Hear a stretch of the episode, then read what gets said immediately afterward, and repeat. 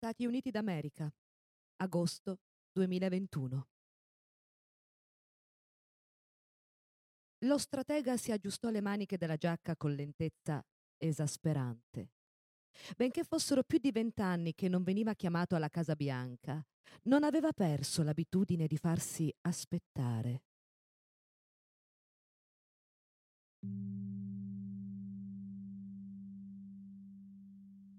I presidenti passano. La strategia resta. Chiosava inappellabile quando qualcuno gli faceva notare che gli uomini ritenuti più potenti al mondo non brillavano certo per pazienza. Del resto, a 80 anni suonati, il timore reverenziale non poteva rientrare tra i suoi difetti.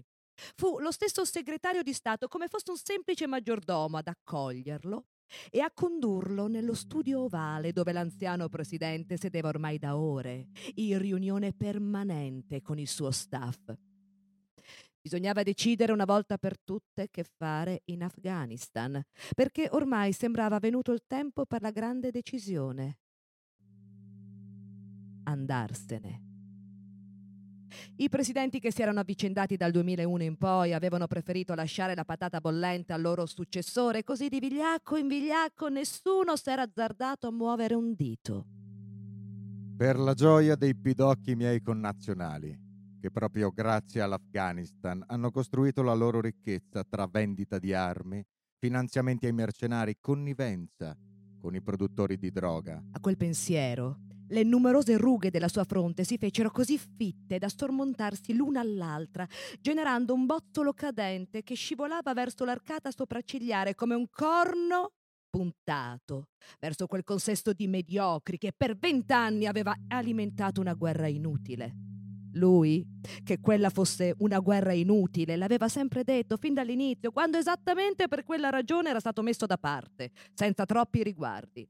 Si era preso persino la briga di scrivere al presidente di allora, figlio dell'altro inetto che l'aveva preceduto, sentenziando che Le guerre non strategiche fanno soltanto la gioia dei pidocchi, sempre pronti a ingrassare tra le pieghe della morte, a dispetto di chi, prima o poi, deve pagarne il conto. Il presidente aveva letto e messo tutto nel cassetto, un po' perché non aveva capito granché, un po' perché Dick Cheney, il suo vice, a quel tempo il vero padrone della Casa Bianca, gli aveva detto di non dare retta al filosofo bollito come lui, lo stratega, lo stesso bollito che ora entrando nello studio ovale, notava con grande piacere che lui era ancora vivo, mentre Dick Cheney, come pure il suo sodale più stretto, Donald Rumsfeld, erano già defunti.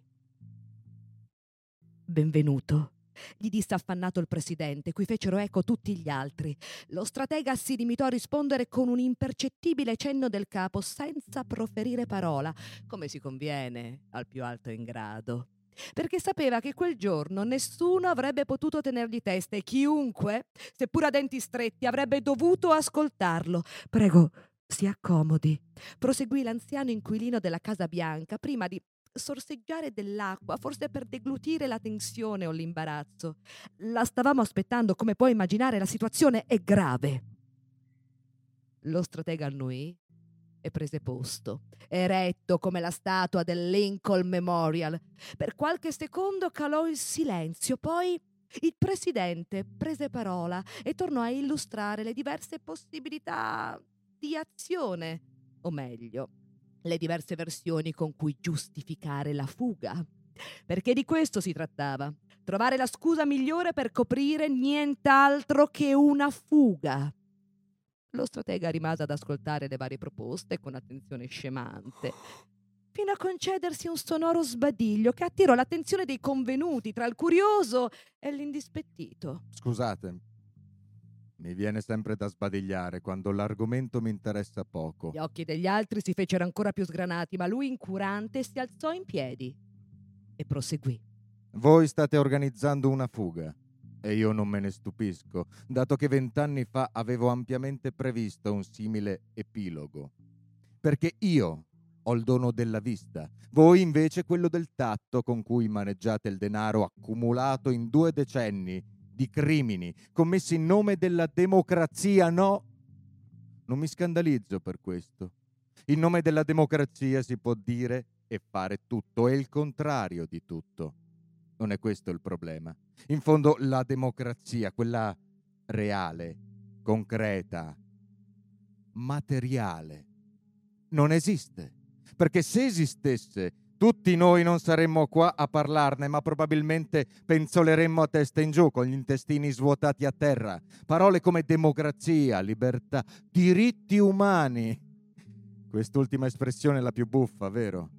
Sono stati i nostri salvacondotti senza i quali saremmo spacciati e per questo li utilizziamo a mani basse e facciamo bene se abbiamo a cuore la nostra esistenza, ma non vi tedierò con cose che auspico sappiate già.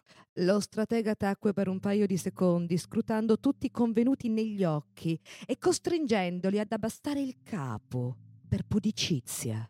Come dicevo, io ho il dono della vista gente della mia schiatta, dei vostri affari in Afghanistan con trafficanti, mercenari e assassini, interessa poco. Io non sono come Cini o come Ramsfeld. A sentire quei nomi qualcuno si agitò sulla sedia, tanto da indurre lo stratega a rassicurarli. Non preoccupatevi, non torneranno più indietro. Il loro biglietto per l'inferno è di sola andata. Qualcuno ridacchiò sommessamente alla battuta, contribuendo a temperare la tensione. Lo stratega impassibile proseguì. A gente come me, che alza lo sguardo in direzione del futuro e non lo tiene chino come i maiali che grufolano nel fango, interessa la sorte del popolo eletto, noi, il popolo americano, Abbiamo un destino manifesto da compiere. La storia ce lo permette, la storia ce lo impone. Il destino si avvale di tattiche e strumenti variabili, colpi di Stato, esecuzioni sommarie, piani economici di salvataggio. Eppure le guerre. Ma questi sono mezzi, non sono il fine. Il fine è uno e uno soltanto. Si chiama potere.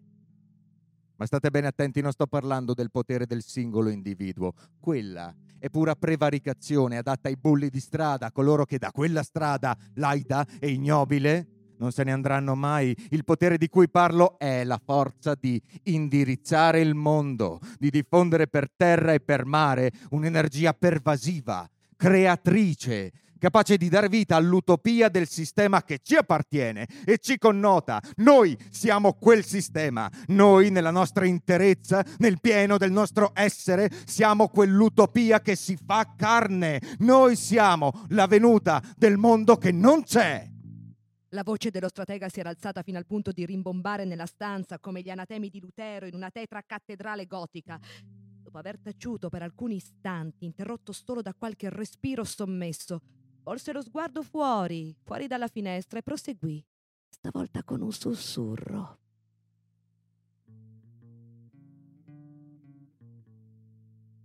La guerra in Afghanistan è stata un errore semplicemente perché non è servita a realizzare il nostro destino. Anzi, quella guerra, combattuta per opportunismo travestito da giustizia, ha rischiato di infiacchire il nostro spirito, di deviarci dal compito assegnato, che non può trascinarsi per anni, in un conflitto che non è in grado di vincere, incapace di determinare le sorti del pianeta. Il nostro orizzonte è universale, mentre quella contro i talebani è stata una semplice e rivoltante scaramuccia tra banditi, noi, e tagliagole, loro. Ora l'avete capito anche voi e dovete inventarvi qualcosa di credibile per mascherare il vostro fallimento. L'uditorio stavolta rumoreggiò. Lo stratega sorrise compiaciuto e si avviò a concludere il suo discorso incurante del brusio.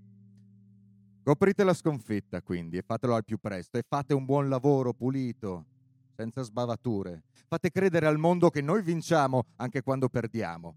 E poi dimenticatevi per sempre degli afghani, dei talebani, di uomini, donne, bambini, che per i nostri mercanti sono stati merce di scambio, ma per noi, visionari, sono stati soltanto un impiccio che ci ha distolto dal fine più grande, non scordatevi mai la lezione afghana.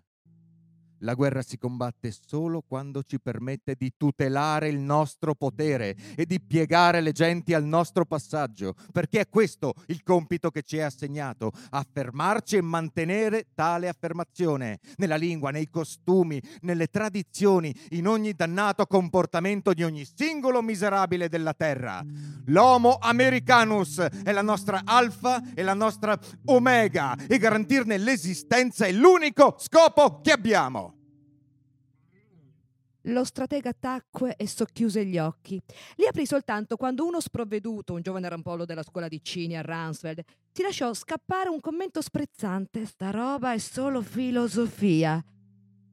Lo stratega si voltò verso di lui e lo scrutò a fondo, oltre l'iride, oltre la pupilla. Infine sentenziò. La filosofia regge il mondo, ragazzo. Sono quelli come me che con disprezzo chiami filosofi a dettare la visione in nome della quale pupazzi come te hanno finito per friggere i testicoli di qualche avventato cileno o indonesiano, prima di temere che lo stesso trattamento potesse essere riservato a loro, cagandosi addosso per la paura. Sono io che prevedo dove prospereranno oppure marciranno i tuoi figli, i tuoi nipoti. Lo capisci questo? O sei troppo ottuso per riuscirci. Il giovane, fattosi piccolo piccolo, annui timidamente, in silenzio. Bene. E adesso, visto che mi risulta sia proprio tu ad occuparti della comunicazione del Presidente, datti da fare e cerca di mettere insieme un bel discorsetto infarcito di democrazia, valori occidentali, diritti umani e altre sciocchezze simili da passare ai nostri megafoni sparsi per il mondo. Cerca di fare un buon lavoro per evitare che la merda ti chiazzi quei bei pantaloni da 5 dollari al paio e poi torna a cuccia e lascia le cose da grandi a chi grande lo è davvero.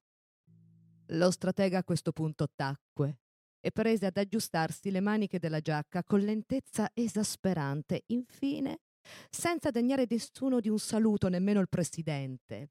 Si avviò verso l'uscita, accompagnato soltanto dai rintocchi ritmati dei suoi tacchi sul pavimento in legno pregiato. Quando aprì la porta, un raggio di sole lo investì, mentre il resto della stanza tornò a sprofondare nel buio.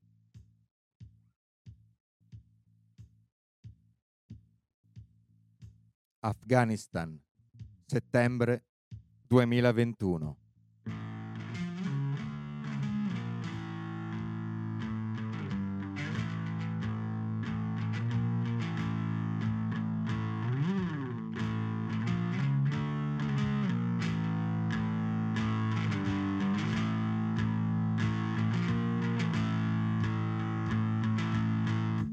Ashraf asciuga il sudore con la mano segnata da calli e grinze e per un attimo interrompe la raccolta. Sono tre ore che raccoglie Oman. È stanco. Non è stanchezza fisica, tuttavia, perché a quella ci ha abituato da quando aveva 5 anni. Adesso ne ha 44. La stanchezza da un po' di tempo è mentale. Non si tratta di noia, no, è nemmeno di svogliatezza, piuttosto quello che prova è un senso di rifiuto. Ma rifiuto di cosa? Del suo lavoro di contadino, forse? No, quello è il lavoro che ha sempre fatto e non potrebbe nemmeno immaginare di farne altro. E allora di cosa?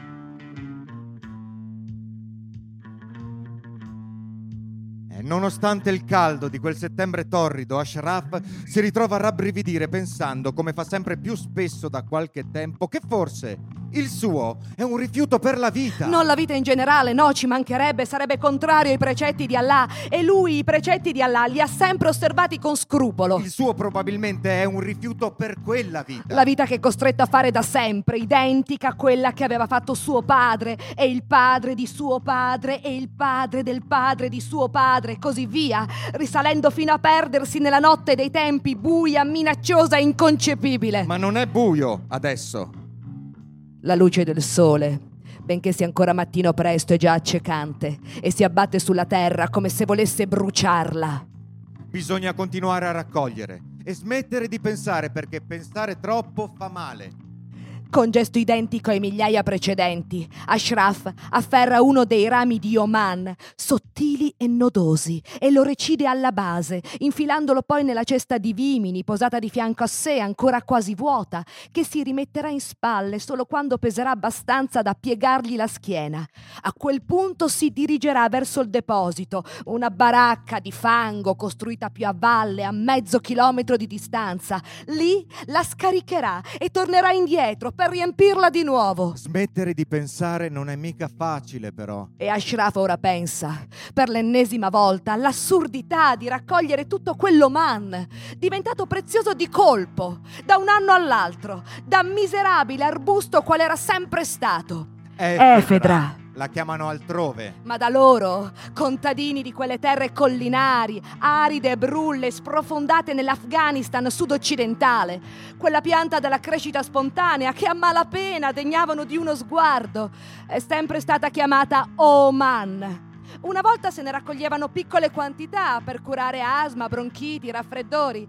Le donne ne frantumavano i rami per ricavarne un infuso amaro e inodore, dagli effetti rapidi e benefici. Ma ora non più. Ora i rami di Oman si raccolgono tutti quanti, fino all'ultimo, e vanno interamente ai compratori, che da qualche anno si sono fatti avanti e hanno cominciato a richiederne una quantità sempre maggiore, pagando cifre che per Ashraf e gli altri contadini sarebbero state impensabili fino a poco tempo prima. Il fatto stesso di vendere Oman sarebbe stato impensabile. Ora invece quella pianta si vende come?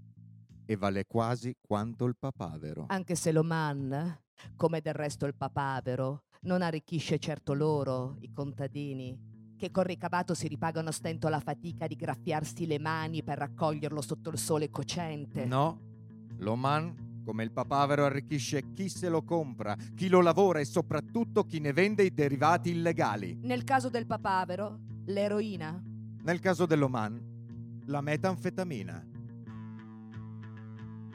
sostanze che Ashraf ha solo sentito nominare. Non saprebbe come ricavarle, non le ha mai nemmeno viste, vede solo quello che spunta dalla terra lui. Sa raccogliere le piante, nient'altro. Lavorare tanto per avere poco, quasi niente, mentre altri si arricchiscono coi frutti del suo lavoro. Però non si lamenta Ashraf. È la volontà di Allah. Ci sono i poveri e ci sono i ricchi. È sempre stato così, sempre sarà. Anche ora che gli americani se ne sono andati e i talebani sono tornati per lui, non cambierà niente. Solo la morte giungerà a liberarlo da stenti e miserie per aprirgli le porte del paradiso. La cesta è piena adesso. Ashraf se la carica in spalle e si avvia a passo lento verso la baracca. Smettere di pensare, perché pensare troppo fa male ma lui proprio non ci riesce. Così, un passo dopo l'altro, si ritrova di nuovo a riflettere sulla morte. Solo lei potrà liberarlo, si ripete mentre avanza. E il senso di rifiuto per quella vita torna di colpo a serrargli la gola. Come la mano fredda e liscia. Di qualcuno che non conosce, che non riesce nemmeno a vedere, pur sapendo che il suo volto è quello di un mostro. Un, un mostro, mostro orribile, orribile che vive dentro una caverna oscura da quando il mondo è iniziato e da cui esce solo per catturare le sue prede e ucciderle così, strozzandole a bruciapelo. Assalamu alaikum, Ashraf.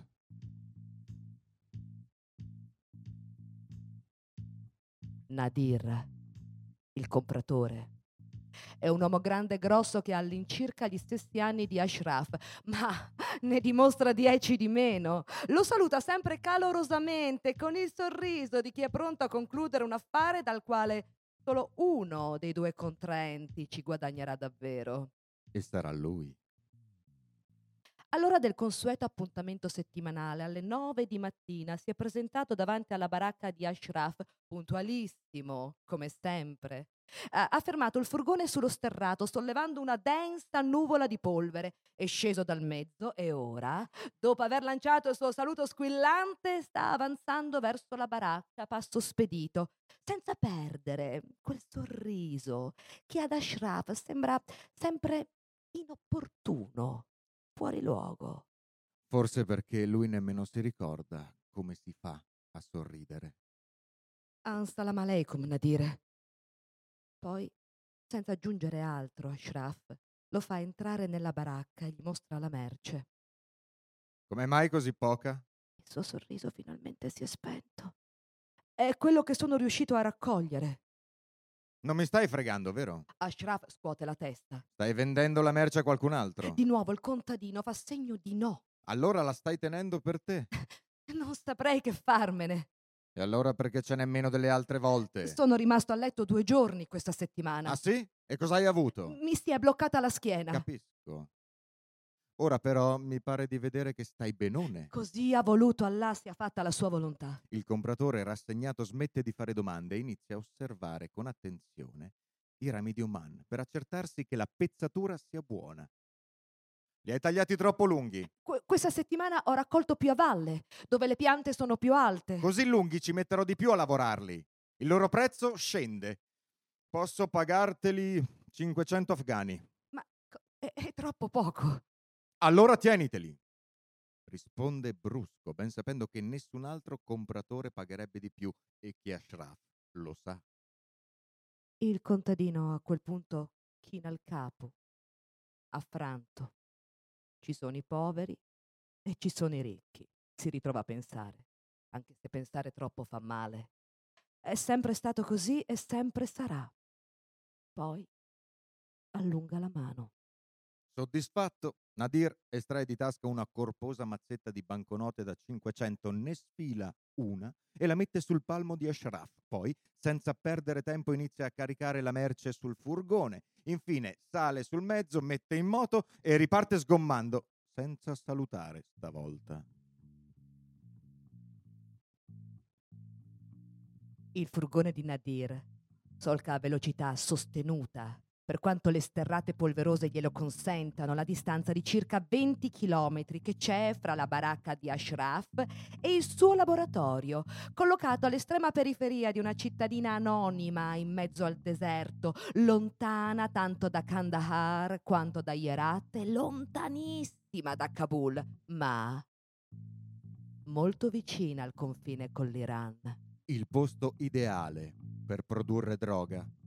Giunto a destinazione, ormai al caldo soffocante delle 10, scende dal mezzo e inizia a scaricare le piante di efedra acquistate quella mattina da Ashraf ed altri contadini come lui. Le deposita nella prima delle due stanze, da cui è composto l'edificio isolato dove ha sede il laboratorio, costruito a breve distanza da casa sua e da alcune fattorie in disuso distrutte dai bombardamenti di una delle tante guerre che hanno martoriato quella terra. Al termine dell'operazione osserva soddisfatto il quantitativo di efedra che è riuscita ad ammucchiare con una sola uscita, a occhio e croce più di mezza tonnellata. Ashraf e gli altri contadini lavorano bene per prezzi irrisori, garantendogli così un bel margine di guadagno. Il resto lo fa la conduzione familiare. Nadir non ha addetti e riesce a fare tutto da sé. Prima era la moglie ad aiutarlo. Poi, dopo che la donna due mesi prima è morta d'infarto a nemmeno 40 anni, è toccato alla figlia diciassettenne, Tahira, sostituirla. La ragazza non lavora male, però ha grossi problemi di disciplina.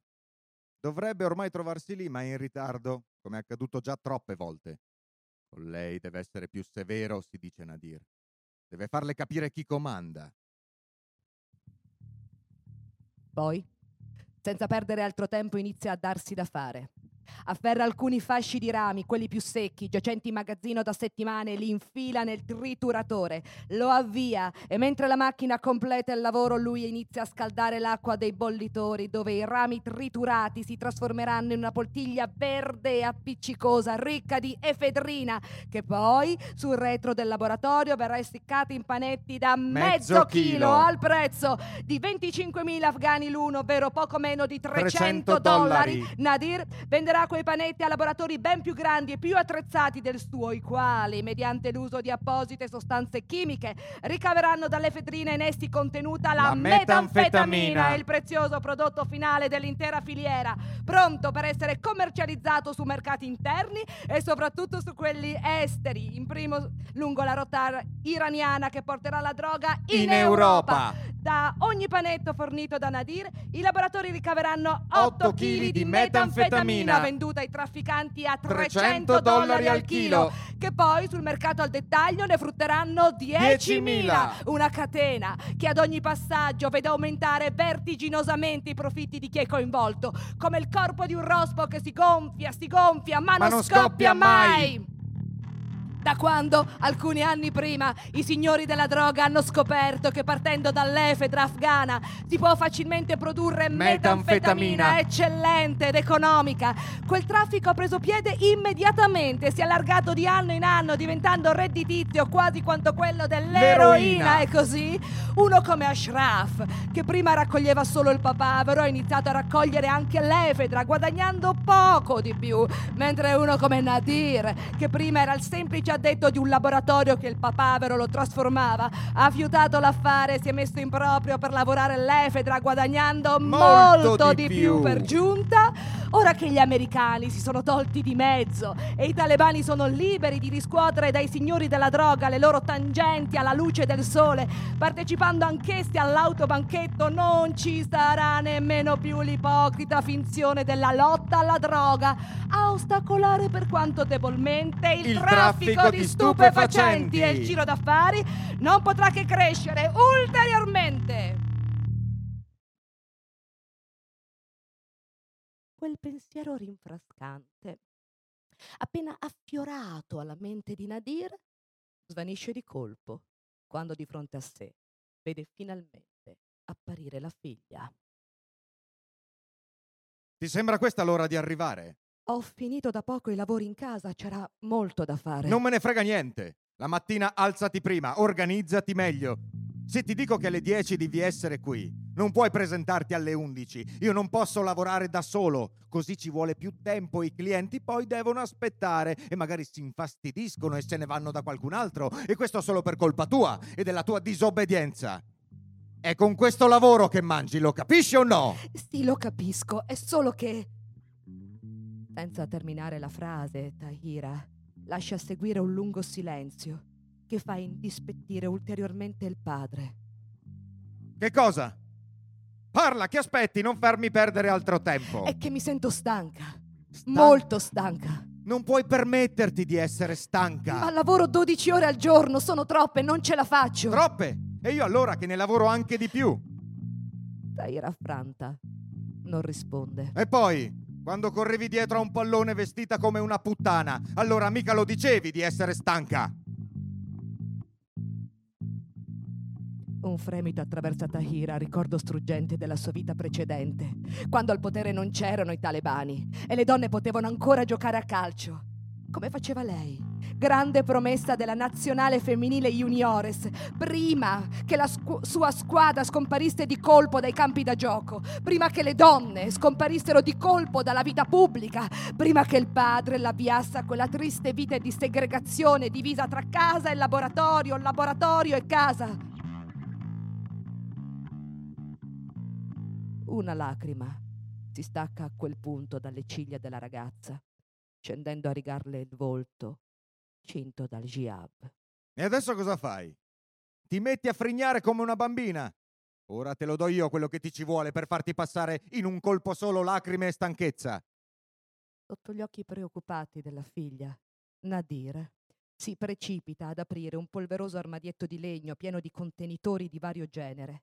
Afferra un flacone nero posato sul ripiano più alto degli scaffali e da quello estrae una pillola bianca. Efedrina. Non è lui a fabbricarla. Si tratta di un prodotto che gli forniscono i suoi clienti ricavandolo dai panetti che Nadir vende loro. Rispetto alla metanfetamina, l'effetto dell'efedrina è molto meno potente, ma sufficiente a dare comunque una bella scossa ed alleviare la fatica. Ne fa uso lui stesso di tanto in tanto e la dava alla moglie, che si era fatta prendere la mano e ne era diventata dipendente, fino a morirne. Con la figlia non dovrà accadere, riflette Nadir, altrimenti perderebbe anche l'ultima serva che gli rimane. Le pillole le servono, ma lui dovrà dargliene senza eccedere e tutto filerà liscio. Tieni, Metti in bocca, mandala giù. Gli occhi lucidi di Tahira fissano la pillola con timore.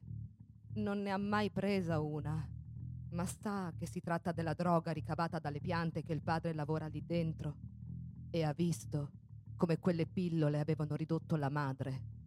Tachicardia, agitazione, nervosismo, insonnia, fino all'infarto che l'ha ammazzata. Avanti! Non voglio. Avanti! Non costringermi a ficcartela in gola con la forza. La ragazza sa che il padre lo farebbe davvero e sa che opporgli resistenza sarebbe inutile come sempre. Così alla fine si rassegna. Con gesto rapido, rabbioso, prende la pillola, la mette in bocca e manda giù. Nadir sorride. Brava ragazza, fra poco la stanchezza sparirà, vedrai. E adesso dati da fare, abbiamo già perso troppo tempo. A passo lento, Tahira si avvia verso il fondo della stanza dove l'attendono i panetti essiccati nei giorni precedenti, da imballare dentro alle scatole di cartone, come ogni volta che esegue quella monotona operazione non può fare a meno di pensare con nostalgia quando era libera, libera di giocare a calcio e di fare gol, libera di andare a scuola e di imparare che al mondo non c'è solo il lavoro, ma anche la bellezza, come quella dei landai le poesie delle donne.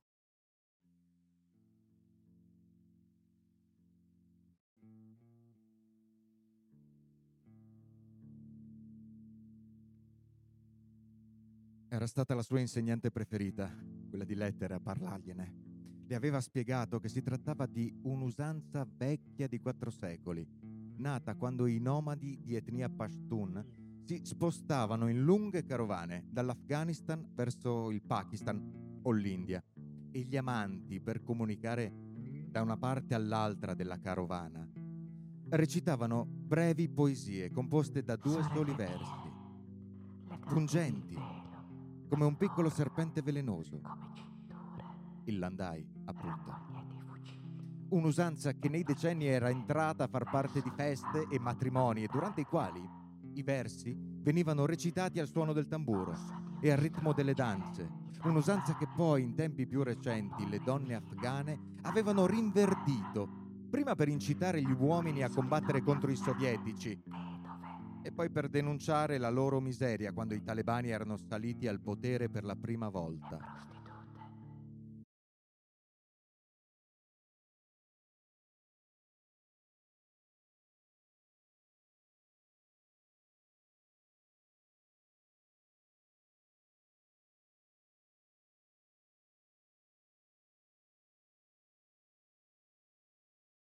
Ora che i talebani sono tornati e le donne sono di nuovo soggiogate, a e i Landai sembrano essere l'unica forma di ribellione rimasta. Nei tanti momenti di noia e solitudine degli ultimi tempi si è divertita a comporne alcuni. Ce n'è uno in particolare che le frulla per la mente da giorni. Non può recitarlo a nessuno però potrebbe scriverlo, ma finora non ha mai trovato l'occasione né il coraggio.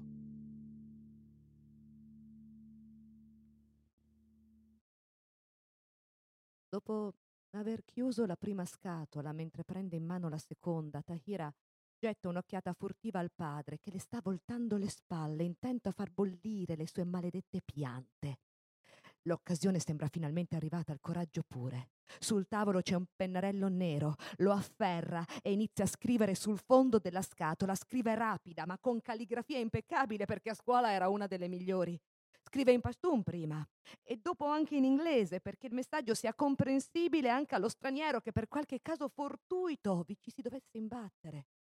Una volta terminato, Taira rilegge, soddisfatta. Poi posa il pennarello e inizia a ricoprire il landai con i panetti, impilandoli uno sull'altro, fino a riempire la scatola completamente. Ed è mentre la sta chiudendo con lo scotch che l'effetto dell'efedrina sopraggiunge e la travolge. Un calore improvviso la invade da capo a piedi. Come dopo un gol. Anzi, di più. Molto di più. Le vene pulsano, il cuore batte più veloce che mai. Di colpo Tahira si sente forte, invincibile. Le pare di poter fare qualsiasi cosa. Persino di scagliarsi contro suo padre. Lì, su due piedi. Di prenderlo a pugni. A calci fino a tramortirlo. Poi però ci ripensa. Quella droga leva la stanchezza, ma non il senno. Altrimenti lui non gliel'avrebbe data. Così non le resta che tornare a riempire le scatole. Rapidissima, inesorabile. Con movimenti che non sente nemmeno suoi, come fosse una macchina.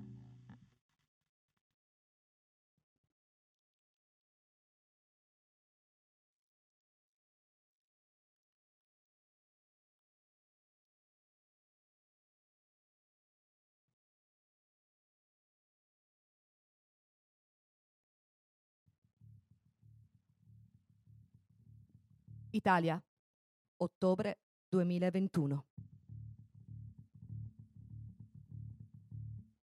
Sono quasi le otto di sera e Giovanna se ne sta ancora sdraiata sul letto in camera sua. Maradona l'ha fissa dal grande poster appeso all'armadio. O è lei che fissa lui? Ah, non importa. Lui è morto ormai, persino lui.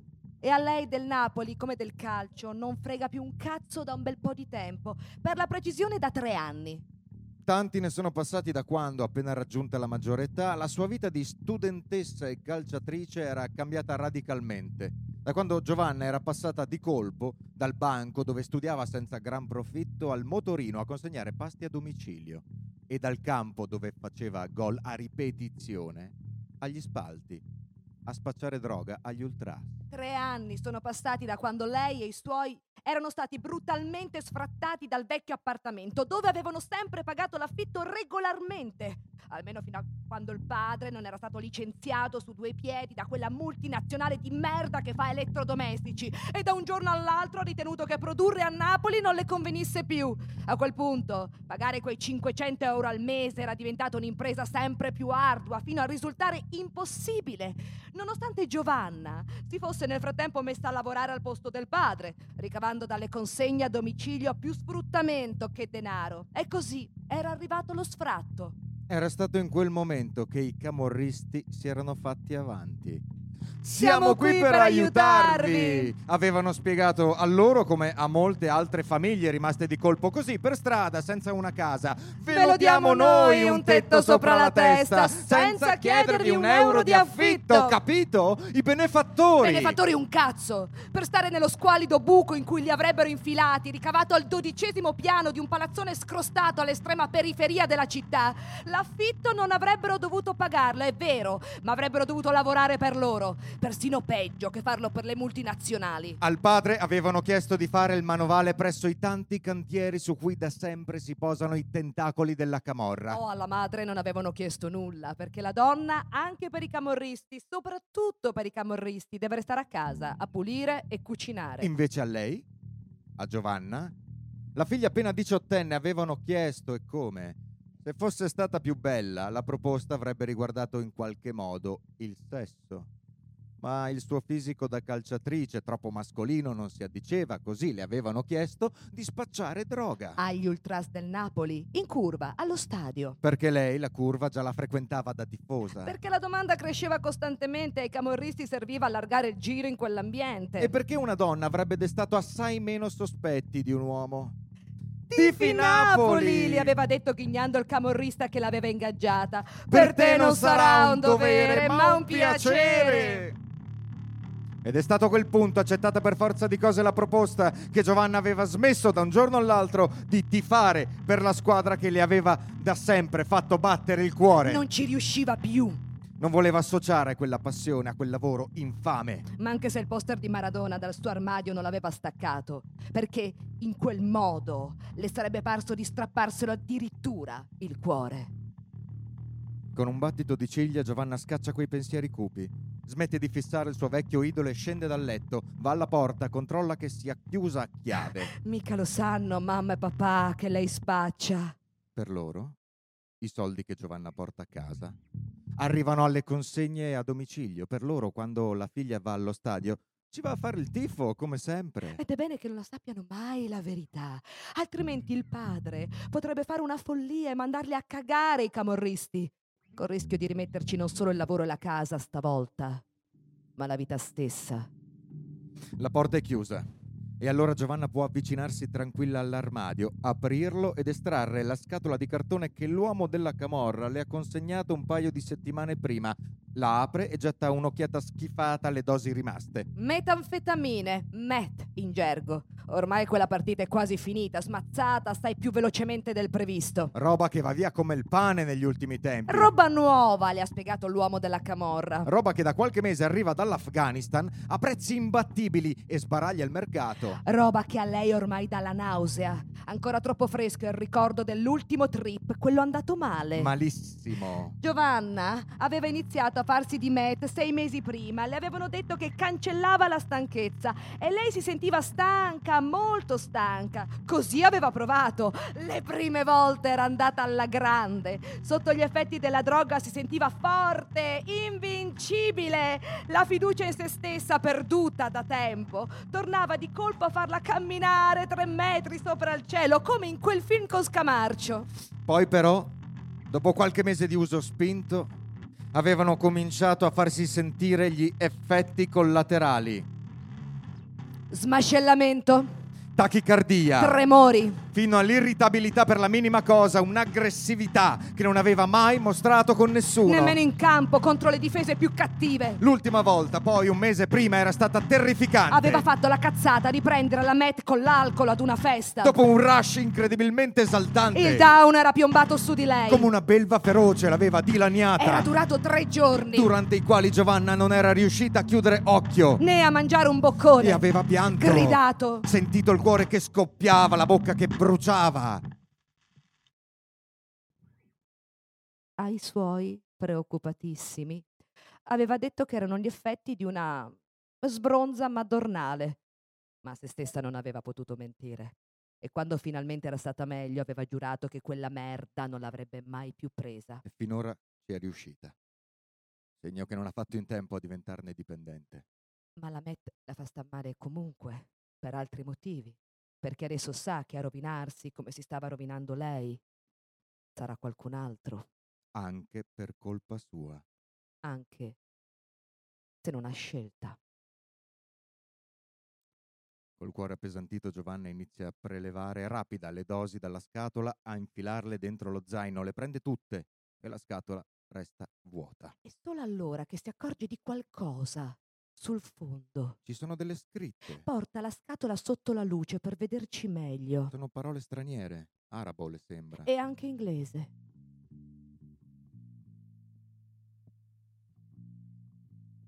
You made me a slave to your drug, father. May God destroy your home. I was your daughter. L'arabo ovviamente non lo conosce, ma l'inglese sì, perché a scuola era una delle poche materie in cui andava bene e così traduce facilmente. Mi hai reso schiava della tua droga, padre. Possa Dio distruggere la tua casa. Io ero tua figlia. Giovanna si blocca, stranita, sembra che quel messaggio sia stato scritto proprio per lei. A chi l'avrà fatto? Dove? E in quale circostanza? Non ha tempo però per cercare una risposta. La partita comincia fra mezz'ora e lei deve andare. La droga chiama E lei deve rispondere. come una schiava.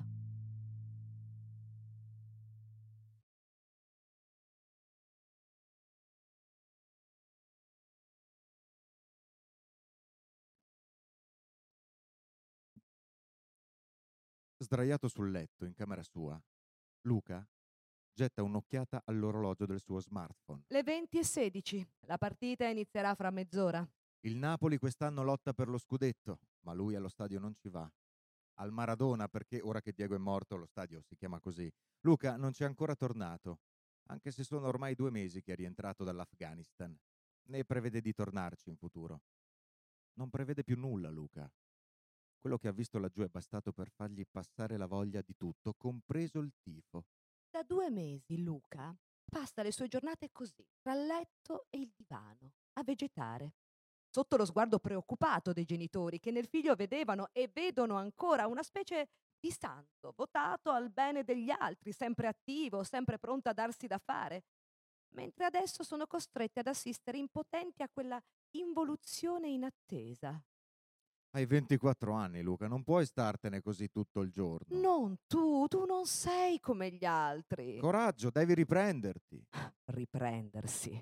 Mica semplice. Vedere il frutto del lavoro di due anni marcire di colpo non è una cosa da cui ci si possa riprendere facilmente.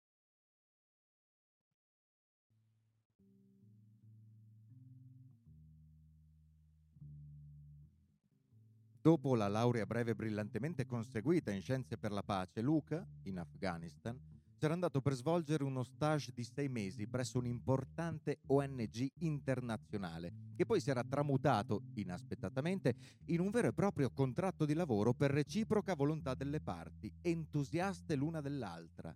Lui aveva amato da subito l'attività di cooperante e i suoi ideali, emancipazione, libertà, democrazia, diritti umani. E la ONG che lo aveva assunto dal canto suo aveva da subito apprezzato l'impegno e la determinazione di quel ragazzo dagli occhi grandi, la sua dedizione al lavoro, la sua capacità tutta napoletana di entrare in sintonia con la gente del luogo, di spingerla a collaborare e persino a sorridere in qualunque circostanza, specialmente le donne.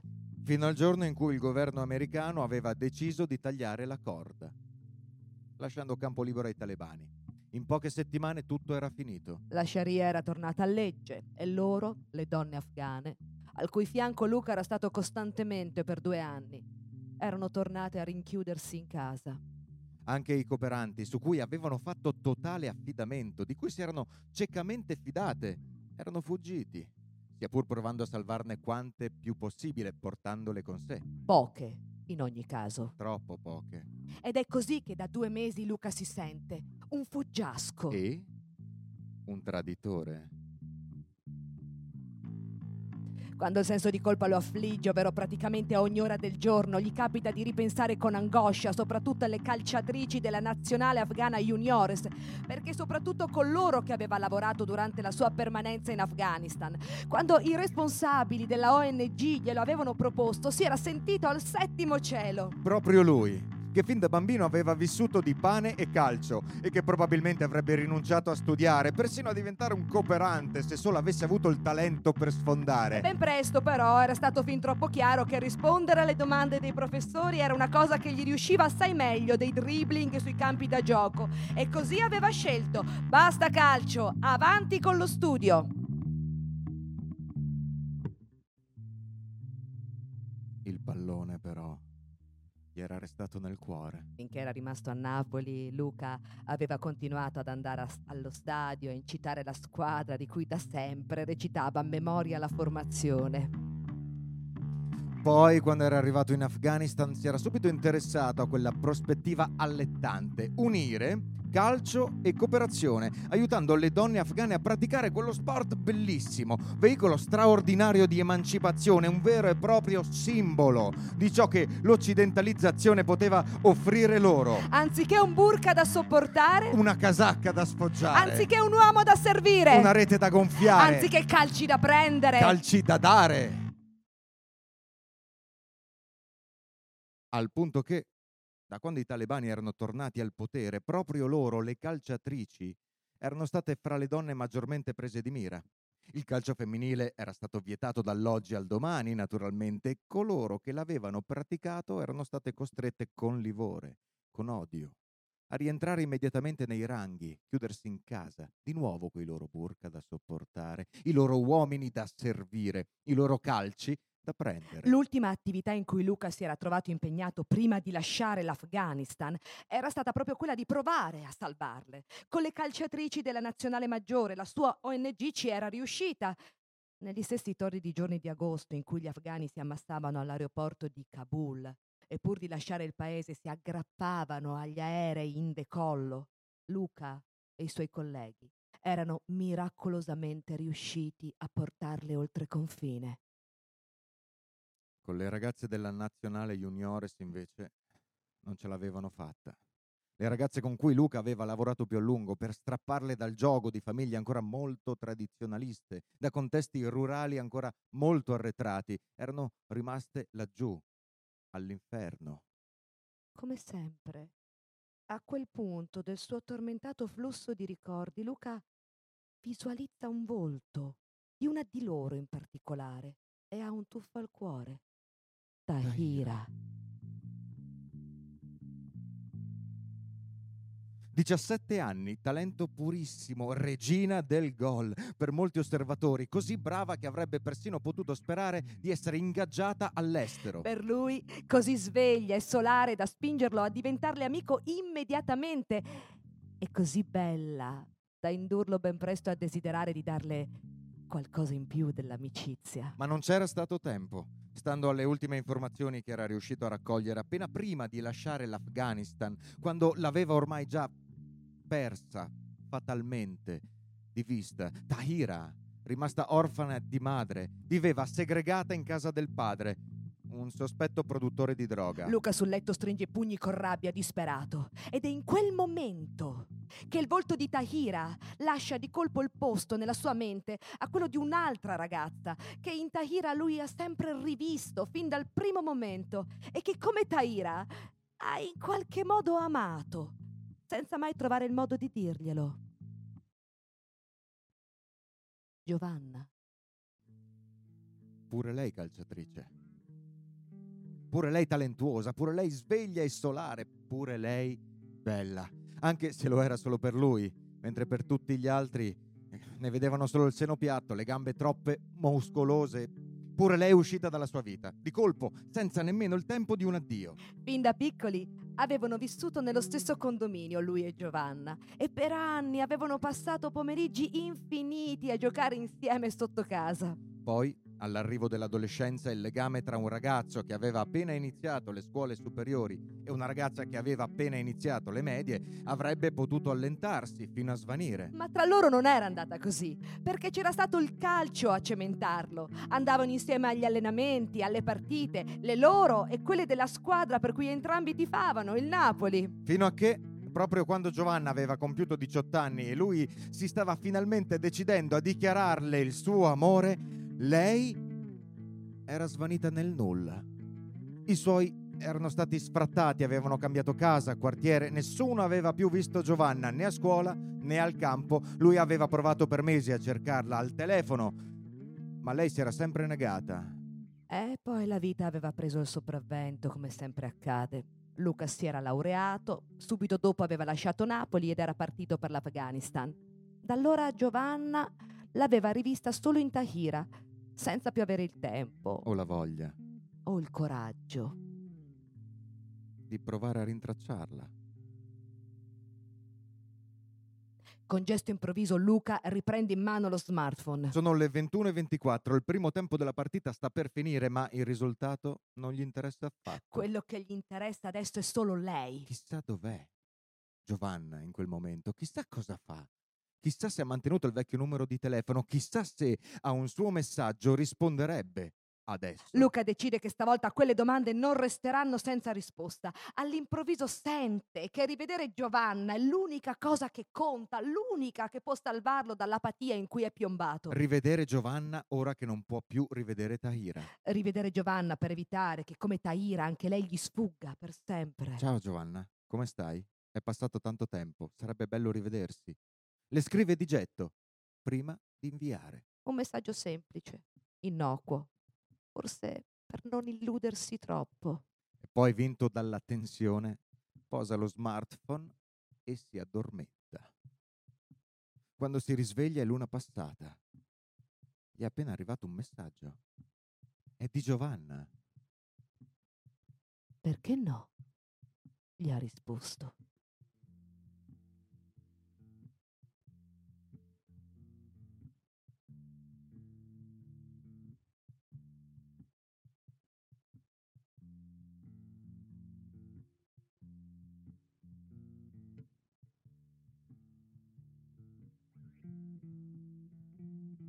Calciatrici, Giovanna, capisci? Giocavano a calcio come abbiamo fatto io e te e adesso non potranno farlo più, mai più. Luca finalmente si interrompe. Parlava da mezz'ora senza pause. Stava raccontando a Giovanna con trasporto e commozione la storia delle donne che aveva provato ad aiutare in Afghanistan. Prima I due vecchi amici si erano rivisti e entrambi molto emozionati. L'appuntamento era stato fissato ai tavolini di un bar del centro. Quello dove andavano sempre il sabato pomeriggio durante l'adolescenza. Si erano rivisti e quasi non si erano riconosciuti. Tutti e due così sciupati, stanchi. Vinti. E poi, dopo i convenevoli di rito serviti a superare il primo naturale imbarazzo, si erano ragguagliati su ciò che era stato di loro, dopo che tre anni prima le rispettive strade si erano improvvisamente separate. Giovanna era stata molto stringata. Aveva detto poco, l'essenziale. La sua vita le faceva schifo e non amava raccontarla. Sì, aveva parlato dello sfratto, della necessità di abbandonare studio e pallone, del suo lavoro come rider e di nient'altro non aveva spiegato perché non avesse mai risposto alle telefonate di Luca e né ovviamente aveva fatto parola dello spaccio. Si vergognava moltissimo di entrambe le cose, come del resto si era vergognata tre anni prima decidendo di rompere tutti i ponti con lui, perché non avrebbe retto all'idea di mentirgli o di raccontargli la verità, deludendolo terribilmente. Perché Luca era il ragazzo che amava, allora, ma forse anche adesso. Così Giovanna aveva smesso quasi subito di parlare e bevendo a piccoli sorsi la sua birra aveva lasciato che fosse lui a farlo, per ascoltare di nuovo, dopo tanto tempo, il suono della sua voce. E Luca aveva parlato. E come se aveva parlato lui, diversamente da lei. Aveva raccontato tutto, senza omettere niente, perché non c'era nulla di cui vergognarsi per lui nelle scelte che aveva fatto. La laurea, l'ONG, l'Afghanistan, le donne afghane, le calciatrici. Arrivato a loro però Luca poco prima si era interrotto, perché una cosa di cui vergognarsi in realtà c'era nella sua storia, era averle abbandonate, tradendo la loro fiducia. Nel silenzio calato di colpo Giovanna non si inserisce, resta zitta Luca capisce che gli tocca andare avanti, afferra il bicchiere, beve un lungo sorso di birra e solo a quel punto trova la forza di ricominciare a parlare, provando a vincere il senso di colpa che è tornato a morderlo. Una di loro mi ha sempre ricordato te, Giovanna. Si chiama Tahira. A 17 anni in campo era un fenomeno. Eravamo diventati amici io e lei. Non come lo eravamo io e te, ma comunque molto se si pensa a due culture così diverse. Con lei ero riuscito a entrare in confidenza, mi parlava del padre, autoritario, della madre soggiogata già prima del ritorno dei talebani e poi quella donna è morta e ora Taira è di certo la nuova serva di quell'uomo, un sospetto produttore di droga. Ma hai idea di che incubo possa essere? Fra i due torna il silenzio. Nemmeno stavolta Giovanna dice niente, limitandosi a bere un altro sorso di birra. E allora Luca di nuovo riprende a parlare. Per le donne l'Afghanistan dei talebani. È un vero inferno. Quando salirono al potere la prima volta negli anni 90, vietarono loro persino di guardare un uomo negli occhi e di sorridere. Alle donne, Giovanna, era vietato sorridere. Molte a quell'epoca si lasciarono morire, si suicidarono. E adesso che i talebani sono tornati, temo che le cose si ripeteranno. Dicono che sono cambiati che non sono più così radicali, che non si tornerà così indietro, ma io non ci credo. Alle donne hanno già vietato lo sport, le cariche politiche maggiori, come del resto molti altri lavori, quasi tutti, gli hanno imposto il velo e di studiare separatamente dagli uomini. Quando i riflettori sull'Afghanistan si spegneranno del tutto, torneranno anche gli altri divieti, gli altri obblighi. Le donne torneranno a essere degli oggetti in mano ai loro signori e padroni. Ma ti rendi conto, Giovanna? Tu puoi startene tranquillo tranquillamente qui a bere la tua birra con un uomo in pubblico, mentre laggiù le tue coetanee non possono nemmeno sognarsi una cosa simile. Devono rimanere chiuse in casa, fare da serve ai loro uomini, padri, mariti, senza avere nessuna possibilità di ribellione.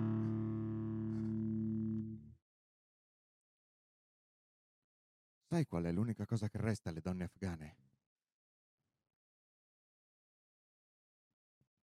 Il landai. Giovanna lo fissa con sguardo interrogativo adesso, perché non ha mai sentito quel vocabolo. Sono poesie clandestine con cui denunciano le angherie e i soprusi che sono costretti a subire. Ma i landai non bastano, non possono bastare, i landai non le libereranno dalle loro catene, sono condannate a un destino di dolore e sofferenza e noi non siamo riusciti a salvarle, le abbiamo abbandonate Giovanna, capisci? Le abbiamo abbandonate al loro destino. Luca, rosso in volto, si interrompe nuovamente, a quanto pare con l'intenzione di lasciare davvero la parola all'amica stavolta. Giovanna resta a fissarlo negli occhi per alcuni secondi in silenzio. Sta pensando a quello che deve dire. Ciò che ha sentito la sta facendo ribollire fino a esplodere. Non me ne frega un cazzo, Luca, delle donne afghane! Tramortito da quelle parole, lui sbarra gli occhi, incredulo, incapace di articolare il minimo suono. Forse pensa ha capito male, o forse Giovanna sta scherzando. Uno scherzo di pessimo gusto, ma per forza uno scherzo. Non posso mettermi a pensare ai problemi di chi vive a migliaia di chilometri da qui. Io devo sfangarmela con i miei di problemi e belli grossi. Certo, non grossi come quelli delle donne afghane, certo che no, ma sono i miei, capisci? I miei. No, riflette atterrito Luca, quello non è uno scherzo. Giovanna è seria, serissima ed è un fiume in piena. Non è colpa mia se le donne afghane stanno male. Mi spiace per loro, ma io devo pensare a me stessa e ai miei genitori. Lo sai di chi è il buco di appartamento in cui viviamo ora? Dei camorristi. Ci lasciano stare lì dentro a patto che mio padre lavori per loro dieci ore al giorno sui cantieri e che anch'io faccia la mia parte. E lo sai qual è la mia parte? Luca non ha nemmeno più la forza di muovere il capo, resta immobile a fissare l'amica diventata di colpo una belva feroce, un drago dalla cui bocca esce solo fuoco. Faccio droga, Luca! Spaccio droga allo stadio! Luca smette di respirare, la testa prende a girargli, le orecchie a ronzare, vorrebbe soltanto svegliarsi da quell'incubo, ma non può, perché non sta sognando, ed è la realtà quella, nient'altro che la realtà. Ma tu non puoi capire, Luca. Che ne sai tu di queste storie? I tuoi non sono mai stati licenziati, la casa in cui vivete è la vostra da sempre. Non sarà una villa, ma almeno nessuno ve la tocca e questo, Luca, fa la differenza. E come se la fa? La differenza fra chi come te può andare in giro per il mondo a fare il paladino dei diritti umani e chi come me deve restare qui a fare la squattera di chi sei tu. Il cuore di Luca ora sanguina, di provare a ribattere non se ne parla nemmeno, non riesce ad anche ad aprire bocca e comunque non saprebbe cosa dire. Giovanna lo ha annientato, non sa più chi è adesso, sa solo che si vergogna di esserlo. Giovanna dal canto suo sente di non poter rimanere lì un secondo di più. Si è già pentita di aver perso il controllo in quella maniera, di essere stata così cattiva, si vergogna pure lei. E sta per mettersi a piangere. Non vuole piangere, non lì davanti a lui. Così si alza di scatto e senza nemmeno un saluto scappa via.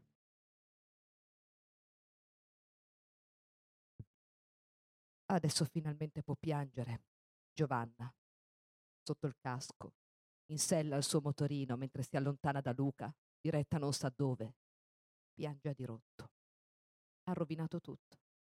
Con la sua stupida rabbia da quattro soldi se l'è presa con l'unico ragazzo che abbia mai amato e che ama ancora anche se una parte di lei non riesce più a capirlo. Il ragazzo che probabilmente stavolta ha davvero perso per sempre.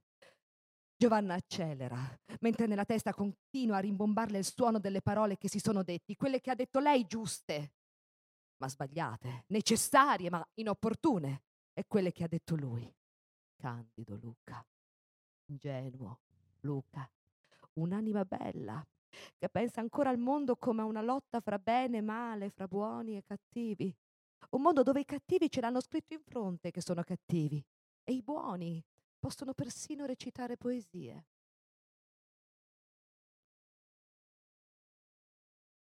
Ed è allora, mentre passa col rosso a un incrocio, che a Giovanna vengono di colpo in mente le parole che il giorno prima ha letto sul fondo della scatola di metanfetamine. Adesso ha capito. Mi hai reso schiava della tua droga. Padre. Era un landai quello. Una di quelle poesie clandestine di cui ha parlato Luca, arrivata chissà come fino a lei, scritta da chissà chi. Una figlia resa schiava dalla droga del padre. Proprio come quella ragazza, l'amica di Luca, Tahira. E a quel punto, agli occhi di Giovanna appare finalmente la catena quella che segna le carni di gente come lei, Taira. La catena che lega persone come Tahira a persone come lei, l'Afghanistan all'Occidente. La catena di responsabilità che le rende schiave di un sistema di cui quelle come lei e Tahira sono solo semplici, minuscoli ingranaggi. Che non riescono mai a vedere la catena tutta intera, nel vero volto di chi quella catena gliela mette al collo. Turbata, Giovanna si distrae, lanciata troppo veloce su una curva troppo stretta, sbanda, perde il controllo del mezzo e rovina a terra. Sia pur con fatica, si rialza e scopre di essere ancora tutta intera. Il casco l'ha salvata. Ha solo qualche scoriazione sul braccio sinistro, qualche botta qua e là, ma sta bene. Del motorino invece non può dire lo stesso. È tutto ammaccato. E quel che peggio non vuole saperne di ripartire. Anche quello è dei camorristi adesso dovrà giustificare con loro i danni al mezzo. Ah, ci mancava solo questa. Fa un ultimo tentativo di riaccenderlo, per fortuna stavolta ci riesce, si rimette il casco, torna in sella e riparte sgommando più veloce di prima. Giovanna non piange più adesso. L'aria asciuga l'umidità residua delle sue guance, sparite le lacrime. Resta solo la rabbia, una rabbia più grande di prima, la rabbia per un destino che per quelle come lei è e resterà per sempre una gabbia dalla quale non si può uscire, una catena dalla quale non ci si può liberare. Ed è con una sonora bestemmia più alta del rombo del motore che Giovanna a quel punto maledice il mondo, un mondo dove non ci sono e non ci sono mai stati buoni o cattivi, ma solo e da sempre servi e padroni.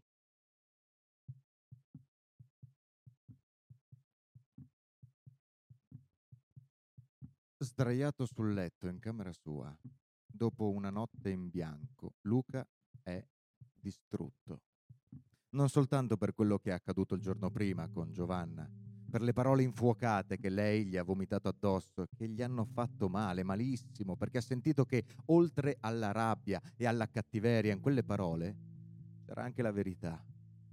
Luca è distrutto. Non soltanto per il tentativo fallito di riallacciare i rapporti con lei e magari far sbocciare finalmente quello che non era mai sbocciato e mai a quel punto sboccerà Luca è distrutto, anche perché proprio quella notte, come se non bastasse, ha preso una notizia orribile e il mondo nel giro di poche ore gli è crollato addosso di nuovo per la seconda volta.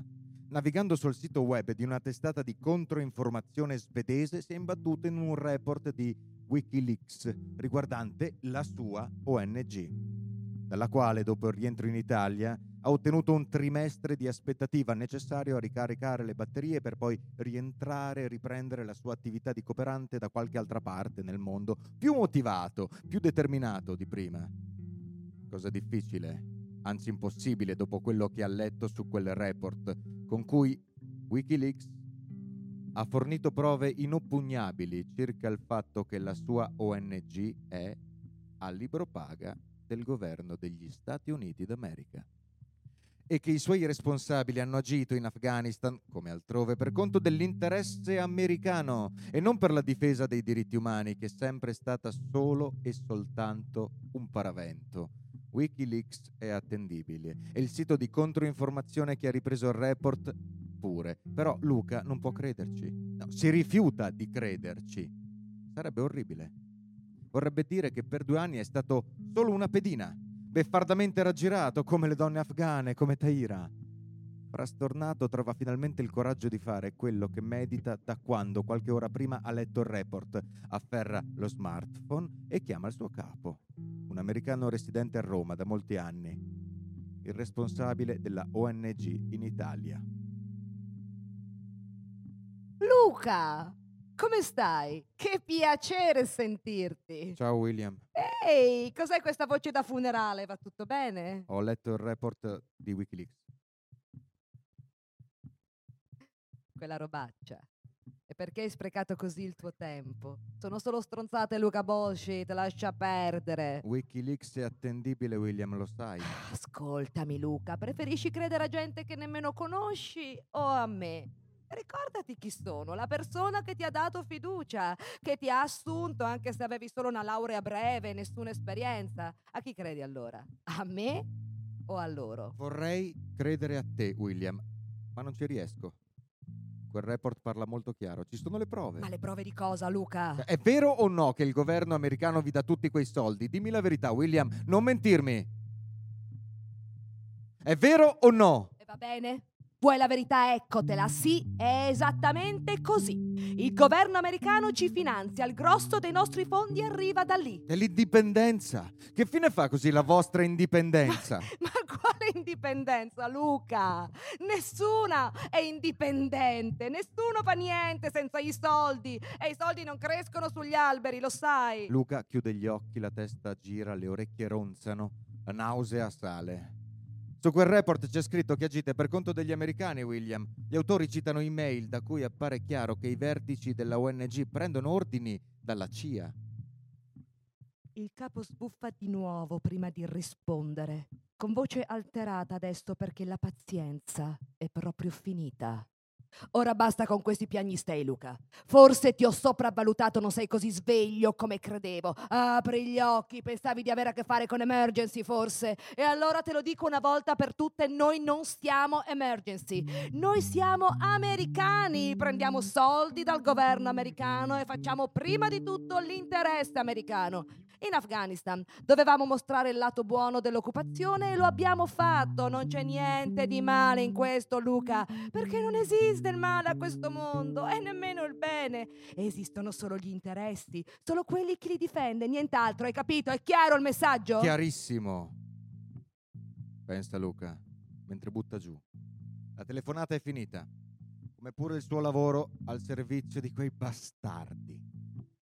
Le lacrime agli occhi non gli impediscono di gettare uno sguardo rabbioso al monitor del computer dove campeggia la prima pagina del Corriere Nazionale con un editoriale sull'Afghanistan intitolato In difesa dei diritti umani sempre. Difesa dei diritti umani. Parole che adesso gli appaiono come svuotate, senza senso, finte.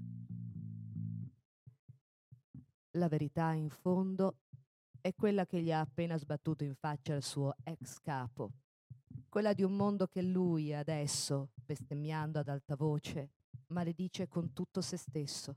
Un mondo dove non ci sono e non ci sono mai stati buoni o cattivi, ma solo e da sempre servi e padroni.